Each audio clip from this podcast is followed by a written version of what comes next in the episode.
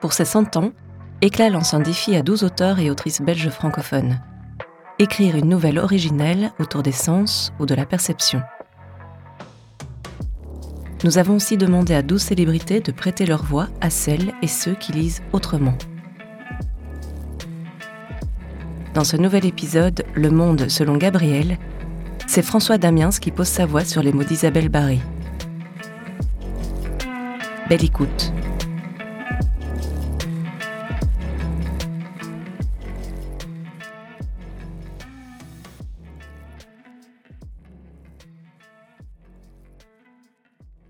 Demain nous réserve une bien étrange histoire. Sitôt la pandémie est filochée, et puisque l'homme est l'artisan de son propre malheur, il oubliera bien vite que la nature reprend toujours ses droits. Ainsi, au-delà de la misère aggravée, des injustices planétaires, des rivalités culturelles, de la malbouffe et du dérèglement climatique, l'être humain s'appliquera particulièrement à ignorer le bon sens. Et quand les écrans sonores auront entièrement envahi nos maisons, nos villes et nos écoles, que le shopping ne se fera plus qu'à travers eux, que les drones à usage civil survoleront nos rues pour nous assister de façon permanente, nous applaudirons la démocratisation de ces lunettes qui impriment des images en 4D directement sur la rétine. Puis, un matin comme les autres, sans crier gare, notre planète perdra à notre égard ses odeurs, ses saveurs et ses textures. Et l'insolence des hommes sera ébranlée à nouveau, privée de ce qu'il y a de plus animal en elle, incapable désormais de goûter, sentir et ressentir le monde. L'humanité commencera à sacrément broyer du noir. Les gouvernements et leurs conseillers scientifiques prôneront alors la sauvegarde absolue des deux sens épargnés, l'ouïe et la vue, en les stimulant toujours plus davantage d'images et de sons, si bien que la population entière se trouvera confinée dans les villes bruyantes et constamment illuminées. Les cuisiniers, les parfumeurs et les petits commerçants disparaîtront, au profit des producteurs de marchandises lyophilisées aux couleurs vives. Apparaîtront de nouvelles maladies mentales, cardiaques, immunitaires, que les progrès en médecine tenteront de juguler par des injections de substances nouvelles et de consultations psychologiques.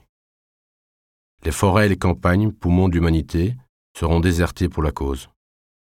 Elles seront observées depuis les toits des villes embellies par des spectacles de son et lumière. Cette nouvelle société bisensorielle prendra son règne bientôt. Elle sera applaudie par la plupart de la population, désireuse de s'en remettre pour sa survie à ceux qui savent.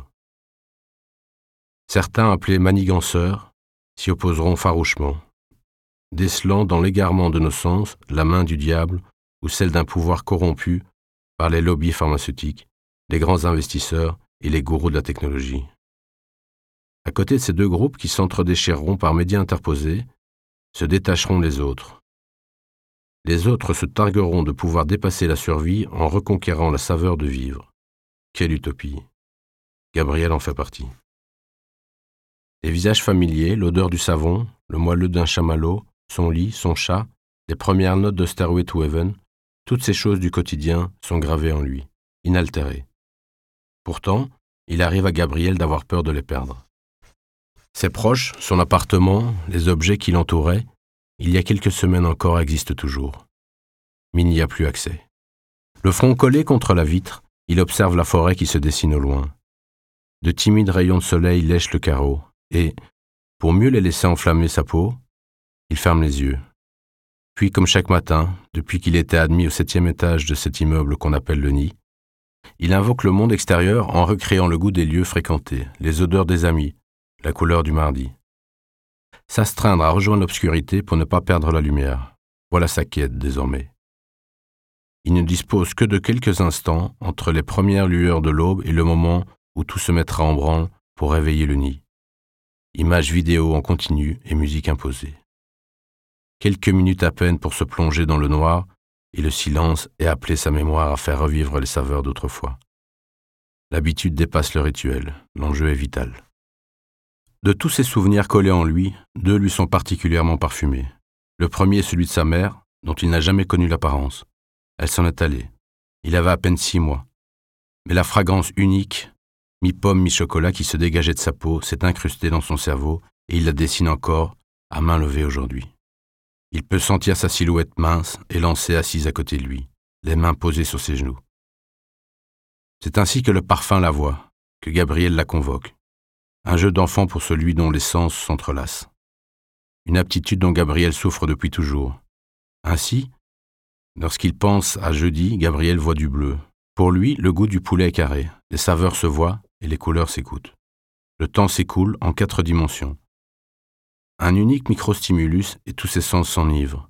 Si les médecins parlent d'un trouble, Gabriel y voit un privilège, puisqu'il peut saisir en une seule sensation presque parfaite toute l'intensité du monde. Petit, il fréquentait la classe des désaxés, où se retrouvaient tous les enfants qui ne filaient pas droit, les rêveurs, les distraits, les rebelles, les empêcheurs de tourner en rond. Puis Gabriel, dont les mots du professeur tournaient autour de lui, dessinant des espaces infinis en évolution permanente, les uns se détachant en goût salé, les autres en son aigu, toujours jaune ou grave, toujours vert. Gabriel apprit peu à peu à fixer son attention sur une phrase, puis un discours entier, si bien que ses surmenages émotionnels n'eurent plus aux yeux des autres qu'un air New Age, voire un air carrément normal, lorsqu'il parvint à ne plus laisser submerger par son florilège de sensations, fussent-elles divines. Il ne savait pas, alors que son extraordinaire anomalie constituait à la fois sa perte et sa délivrance. Un second souvenir éminent parfumé qui habite Gabriel est récent, nauséabond, presque fétide. Repenser à ces trois sbires posant fermement leurs mains sur lui fait se hérisser tous les poils de son corps. Mais c'est surtout la voix de cet homme qu'il aime plus que tout qui le terrasse. C'est pour ton bien, avait-il bégayé, avec une odeur acide jaune fadasse, juste avant que les portes du fourgon dans lequel il avait assis Gabriel de force se referment sur lui. Son propre père l'avait trahi, pour son bien. Depuis, Gabriel habite le nid, une sorte de jardin d'acclimatation de luxe regroupant tous les déviants au système bisensoriel qui sévit depuis bientôt trois ans. Tout avait commencé deux ans plus tôt par quelques révolutions tranquilles mettant en cause les remèdes ultimes proposés par les autorités à la finitude des sens humains. Gabriel, alors membre d'un groupe de jeunes physiologistes spécialisés dans la relation entre les organismes vivants et leur environnement, avait osé imaginer un monde meilleur à travers un retour aux sources, la nature même. Ces scientifiques gentiment rebelles prônaient une vie plus simple, en équilibre avec le biotope. Cette immersion respectueuse du vivant leur permettrait, prétendait-il, de regagner peu à peu leur sens perdu. D'ailleurs, certains d'entre eux affirmaient être toujours capables de goûter, sentir et ressentir.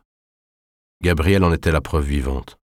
Des tests le mettant au défi de reconnaître des aliments aux yeux bandés avaient fait le buzz sur la toile, si bien que ce petit groupe de jeunes scientifiques traités avec mépris dans un premier temps fut peu à peu perçu comme menaçant l'ordre public. Comment rester humain et pallier à la défection de nos sens en nous écartant de la nature?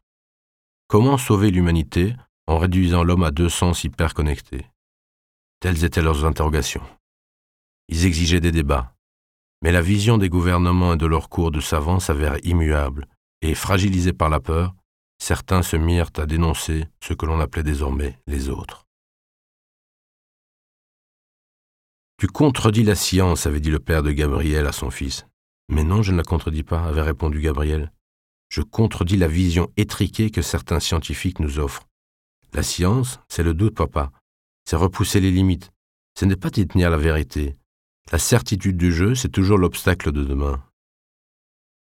Quelques heures après cette conversation, le fourgon du nid emportait Gabriel contre son gré dans un lieu de revalidation coûteux.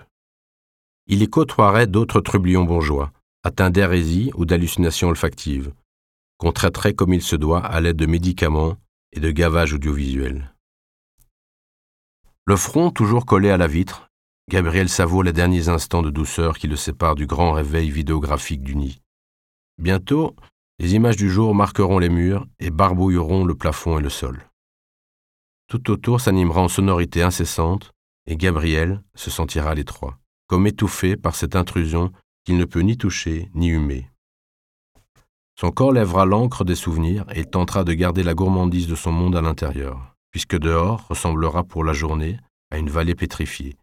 Des heures rythmées de gélules vitaminées, des plats fades, emballés sous vide par peur d'une contamination qui échapperait à la vigilance du nez devenu absent. Une matinée d'exercice physique en salle, censée fortifier une locomotion mise à mal par l'altération de l'interface tactile, et un après-midi passé au cœur d'un spa cognitif. Il rêve du sel, de la mer, Gabriel. Sa peau exige de l'eau bien chaude, interdite au nid, par crainte qu'on se brûle. Elle réclame de la neige verglacée qui fera presque mal. Alors, il s'enferme dans ses propres bras. Il se caresse pour se donner des frissons, être certain que son épiderme entend toujours. Il a envie de se jeter du septième étage et de voler, de cueillir du chèvrefeuille au ras d'un jardin et de s'en faire un col roulé épais et sucré. Il s'accroche. Pourtant, il a peur de se tromper. En bon scientifique, il doute.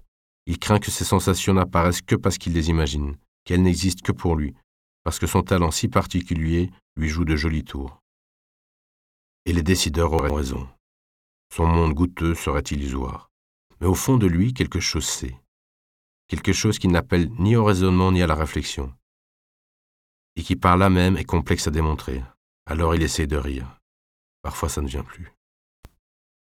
Jour après jour, il résiste, garde la foi, mais il lui arrive d'être pris par l'envie de céder.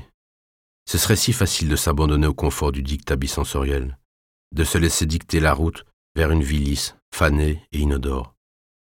Il se gaverait d'écran, respirerait du sport en vidéo et se frottera les dictatures des communications virtuelles. Mais chaque petit oubli sensuel contribuerait à son déclin. Une lumière chaude de plus en plus forte brise sa rêverie par effraction, talonnée par une incursion musicale plutôt douce et une chute d'eau numérique qui s'installe en despote sur les parois de sa chambre. Presque simultanément, quelqu'un frappe à la porte. Dans un sursaut, Gabriel décolle son front de la vitre et traverse lentement le petit salon qui sépare sa chambre de l'entrée de l'appartement. Il avait presque oublié Marie et sa séance thérapeutique. Il envie les fous, les vrais, ceux qui n'ont pas droit à Marie. Marie est gentille. Elle sent le vieux bois, elle met tout son cœur à convaincre Gabriel que ses odeurs sont fantômes, qu'il s'égare, qu'il doit accepter le traitement. Sinon, il ne sortira jamais. Il a bien essayé une ou deux fois de lui expliquer que les hallucinations olfactives sont toujours nauséabondes, et que les siennes ne l'étant pas toutes, cela valait la peine de remettre la grande théorie en doute. De toute façon, s'il renonçait à les invoquer, ces fameuses odeurs, il embrasserait sa perte. Marie lui avait-il dit un peu solennellement la dernière fois, alors qu'elle semblait réellement s'inquiéter de son cas, en nous enlevant la possibilité de toucher la saveur du monde, on nous enlève notre humanité. Réapprivoiser nos sens perdus est notre seul moyen de nous en sortir. Mais lui avait rétorqué, tel un bon robot bien où il est, que d'abord les saveurs se goûtaient et ne se touchaient pas, et qu'ensuite les sensations qu'il éprouvait ne lui étaient agréables que grâce à son don particulier d'association, qu'il s'agissait tout de même d'une illusion. Gabriel soupire d'ennui en ouvrant la porte. Une silhouette féminine se dessine à contre-jour dans l'encadrement. Plus fine et plus jolie que d'habitude, ce n'est pas Marie. L'inconnu dégage une fragrance de pamplemousse, légèrement rehaussée par une pointe de jasmin. Le nez de Gabriel s'en étonne. Bonjour, je suis Anna, dit l'ombre en passant dans la lumière. Gabriel lui tend la main. Elle le regarde étrangement. Cela fait bien longtemps que ce geste s'est perdu. Depuis qu'on ne se touche plus, à quoi bon? Anna hésite, et finit par lui rendre son geste. Une chaleur inattendue remonte le long de son bras, depuis sa paume qui touche celle de Gabriel jusqu'à la naissance de son cou. Un goût de bois pourrait prendre feu entre eux. Du moins, c'est ce qu'elle ressent. Elle aimerait prolonger ce moment délicieux, mais elle retire sa main et un peu brusquement, voilà qu'elle affabule. Marie a raison. Ce grand brun est intrigant, dangereux sans doute. Pourtant, il l'attire. Il est charmant, séduisant même. Mais la jeune psy le sait. Les plus sombres folies ne se voient pas. Gabriel lui sourit. Cette fille-là dégage quelque chose de vivant. Le jeune homme reprend espoir. Il s'efforce de ne pas effrayer la nouvelle, d'être avenant sans en faire trop. C'est la quatrième déjà, toutes des femmes. Sera-t-elle plus douce ou plus persuasive, plus encline à mener les déviants vers ce qu'ils appellent la guérison? Chez Gabriel, elles se suivent, se troublent ou se lassent et échouent. Anna n'a pas trente ans, tout comme lui. Il aimerait la tutoyer. Tutoyer, c'est pareil que toucher, ça rapproche, comme du ciment social. Mais il est impatient désormais, et les patients ne se tutoient pas. Je vous offre quelque chose à boire? Anna s'étonne une seconde fois, se raidit un peu, elle pense à cette vibration chaude dans son bras. Elle est sur ses gardes. Ne faites pas comme si nous avions le choix du goût, Gabriel. Oui, je veux bien un peu d'eau, merci. Je peux vous la servir chaude ou froide, dans une tasse ou un verre? Anna ne sait pas s'il l'amuse ou l'agace. N'empêche, elle ne peut se retenir de sourire. À température ambiante, dans un gobelet en carton, comme c'est permis par notre sécurité? D'ailleurs, vous n'avez ni tasse, ni verre, ni de quoi chauffer l'eau. Pour la température, je suis un scientifique. J'ai mes petits trucs. Et pour le contenant, comme dans toutes les prisons, j'ai mes fournisseurs clandestins. Je pourrais vous dénoncer, puis ce n'est pas une prison. Vous appelez ça comment? Gabriel n'attend pas de réponse. Il pose deux tasses en porcelaine sur la table basse. Il sait qu'il prend un risque, mais il n'a plus grand-chose à perdre. Voilà, votre eau n'est pas brûlante, mais je l'ai quand même mise dans une tasse. Si vous fermez les yeux, comme votre toucher n'est pas complètement altéré, la forme vous rappellera sans doute le goût du thé ou du café. Vous verrez, c'est agréable. N'essayez pas de m'embobiner, Gabriel. J'ai bien étudié votre dossier. Vous refusez qu'on traite vos sens fantômes et vous signez par là même votre résidence à perpétuité. Votre obsession, vos hallucinations sont dangereuses pour vous et les autres.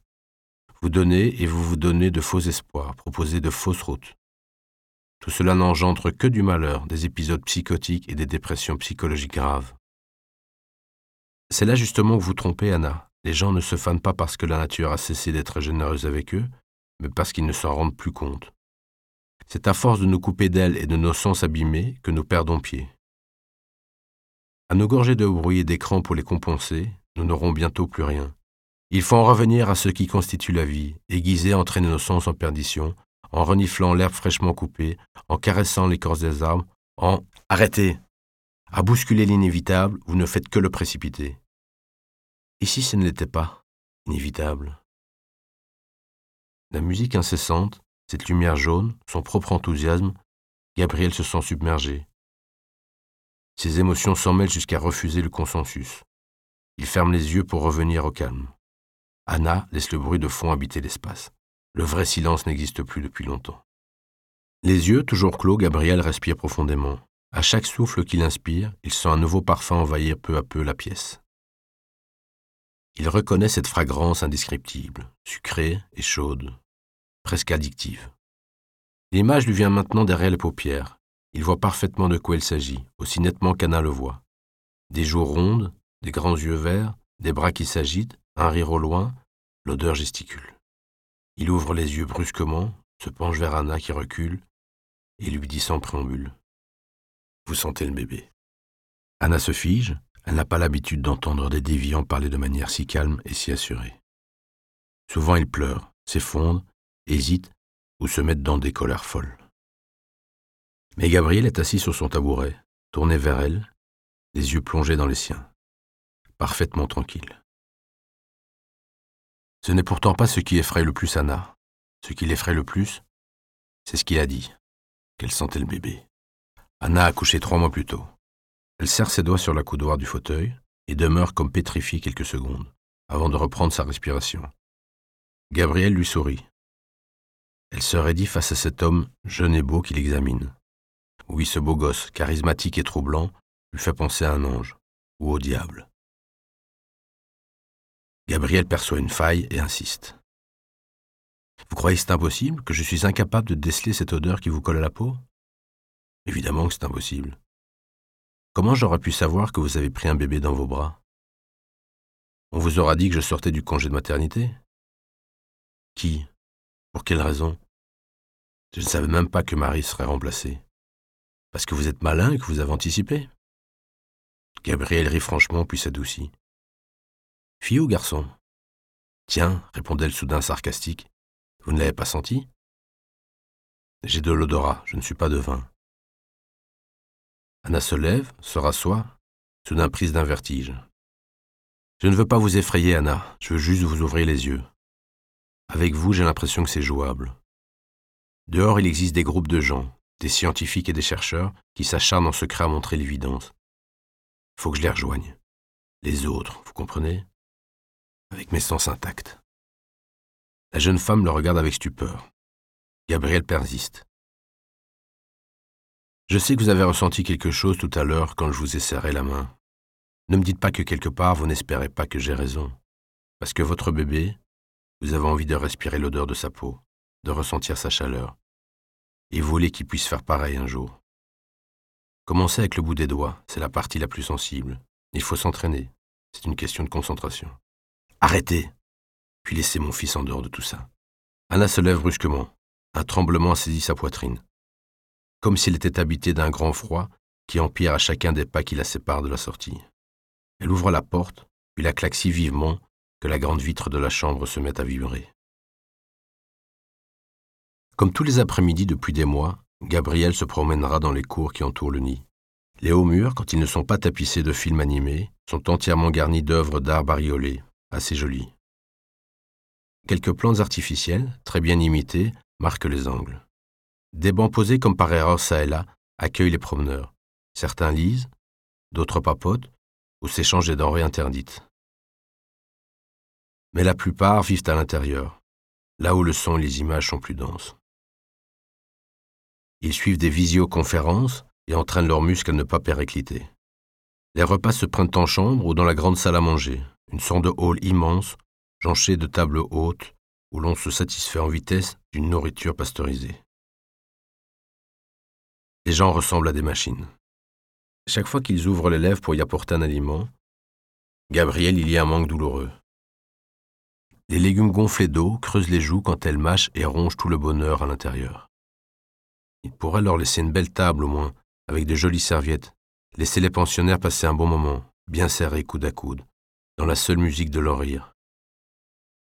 Proposer des menus gorgés de saveurs fortes, d'herbes, d'épices, de croquants et de textures variées. Offrir des plats qui rappellent visuellement l'enfance. Déboucher une bouteille de bon vin, réapprendre ensemble à le respirer, puis à se flatter le palais, et si le goût ne vient pas tout de suite, se laisser déjà surprendre par l'ivresse mais ils prétendent que le vin et l'eau, quand on a le sens en berne, c'est pareil. Gabriel préfère sa chambre à ce triste cirque. Y manger en tête à tête avec l'impuissance et ne pas la laisser le consumer. Lire un peu si le bruit le permet. Guetter le couvre-feu et son silence abyssal qui rappelle la mélatonine. Et quand la nuit tombe enfin sous le nid et que le son et la lumière ne souillent plus l'air, les hommes et les femmes s'écroulent comme des marionnettes dont on a coupé les fils. Et Gabriel respire à nouveau.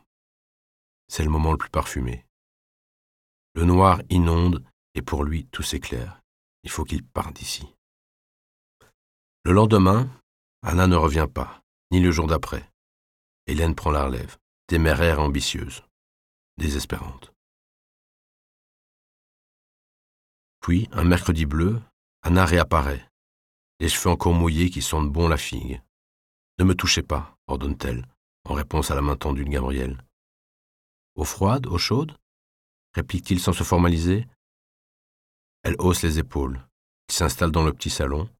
Elle le regarde verser l'eau en silence, écartelée entre la curiosité et la crainte. Elle a le souffle court. Ce qu'elle va dire lui semble absurde. Pourtant, elle va jusqu'au bout de son idée. Je. Euh, je voudrais sentir mon bébé. Et vous m'offrez quoi en échange? Je vous aiderai à sortir d'ici. Il faut que je réfléchisse. Mais je veux sentir d'abord.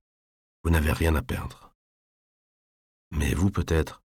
Je pourrais vous mettre des hallucinations dangereuses dans la tête, des odeurs persistantes de clopes, de fer, de poussière, de vinaigre ou de sang. Je ne vous en crois pas capable. Alors de quoi me croyez-vous capable? J'ai essayé avec Nathan, c'est mon fils.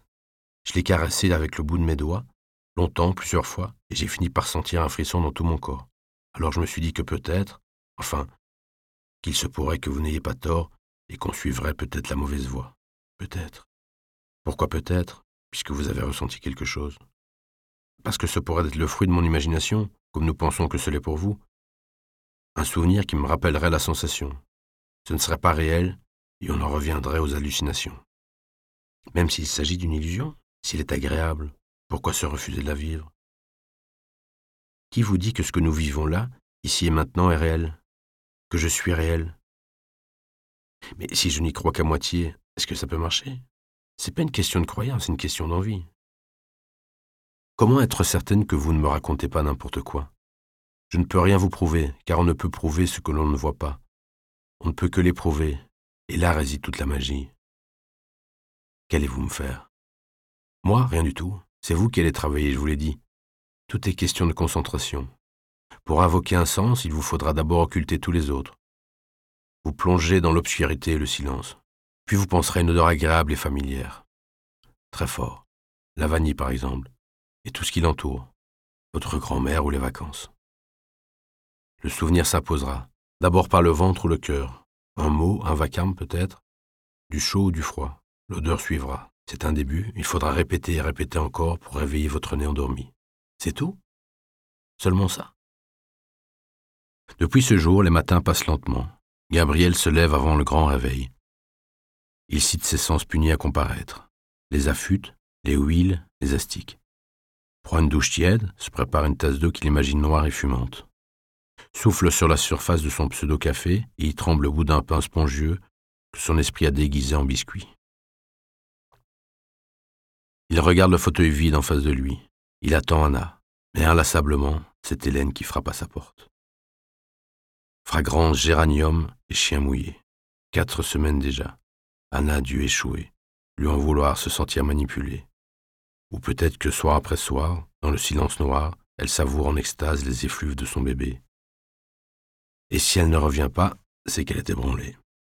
C'est ce qui arrive quand on découvre que le monde tel qu'on le croyait vraiment s'écroule. Qu'on se rend compte qu'on s'est engagé pendant trop longtemps sur le mauvais chemin et que désormais il est nécessaire d'en emprunter un autre. On est paralysé. Hélène frappe trois coups à la porte, toujours trois coups pour signer son geste, et préciser d'emblée à qui Gabriel aura affaire. Comme si le nid pouvait envisager une surprise. Gabriel traîne les pieds, pose ses doigts sur la poignée qu'il abaisse nonchalamment en s'apprêtant à saluer poliment l'habituel visage rond et blême, pareil à une triste lune.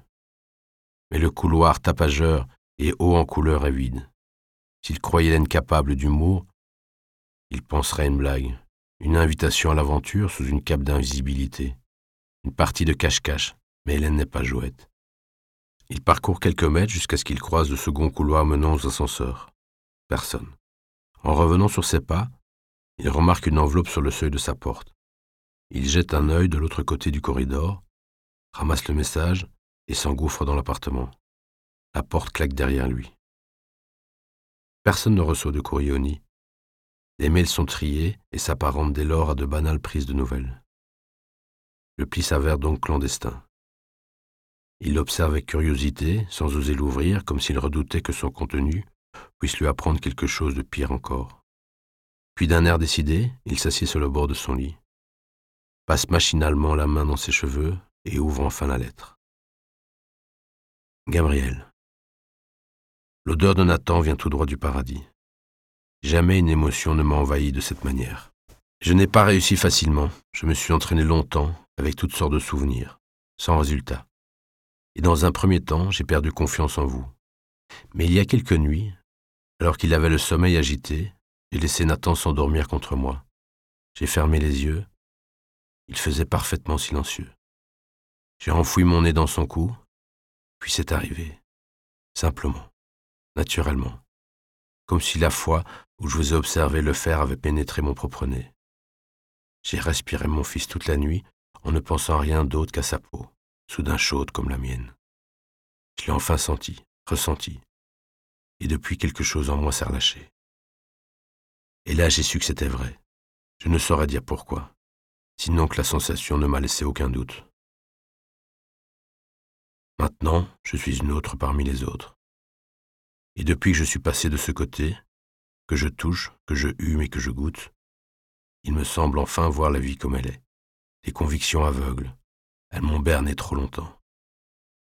Pardon, Gabriel. Et merci.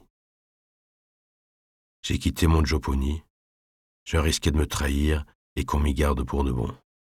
À 16 heures aujourd'hui, descendez à l'étage des livraisons. Les ouvriers font leur pause et la porte est toujours ouverte entre l'arrivée des deux derniers camions. Je me suis arrangé pour que personne ne traîne dans les parages. Rejoignez vos amis. Aidez le monde à douter. Anna. Gabriel flatte le papier du bout des doigts, si délicatement qu'on pourrait croire qu'il caresse une joue. Il se lève, cherche son briquet prohibé et brûle le billet. Le front contre la vitre, il savoure cet instant parfait, celui que tout le monde connaît au moins une fois dans sa vie. quelques minutes forcément fragiles de paix intense, de connexion absolue à ce qui existe autour de soi. Gabriel regarde la forêt à ses pieds, il pourrait presque la toucher, et à ce moment précis et scintillant, toute la tristesse en lui disparaît. Il n'attend pas ses heures. Déjà il court à perdre haleine dans la mousse humide du sous-bois. Il sent la sève monter dans ses talons qui boivent l'eau des feuilles. Il respire les arbres et pleure de l'eau de mer. Ça et là, il arrache des poignées d'herbe dans lesquelles il plonge le visage. Il mâche l'or du soleil. Et plus il court ainsi pieds nus dans les fougères, plus il s'approche de ce qui fait la beauté d'être un homme. C'est plus que parfait. C'est un avant-goût du paradis.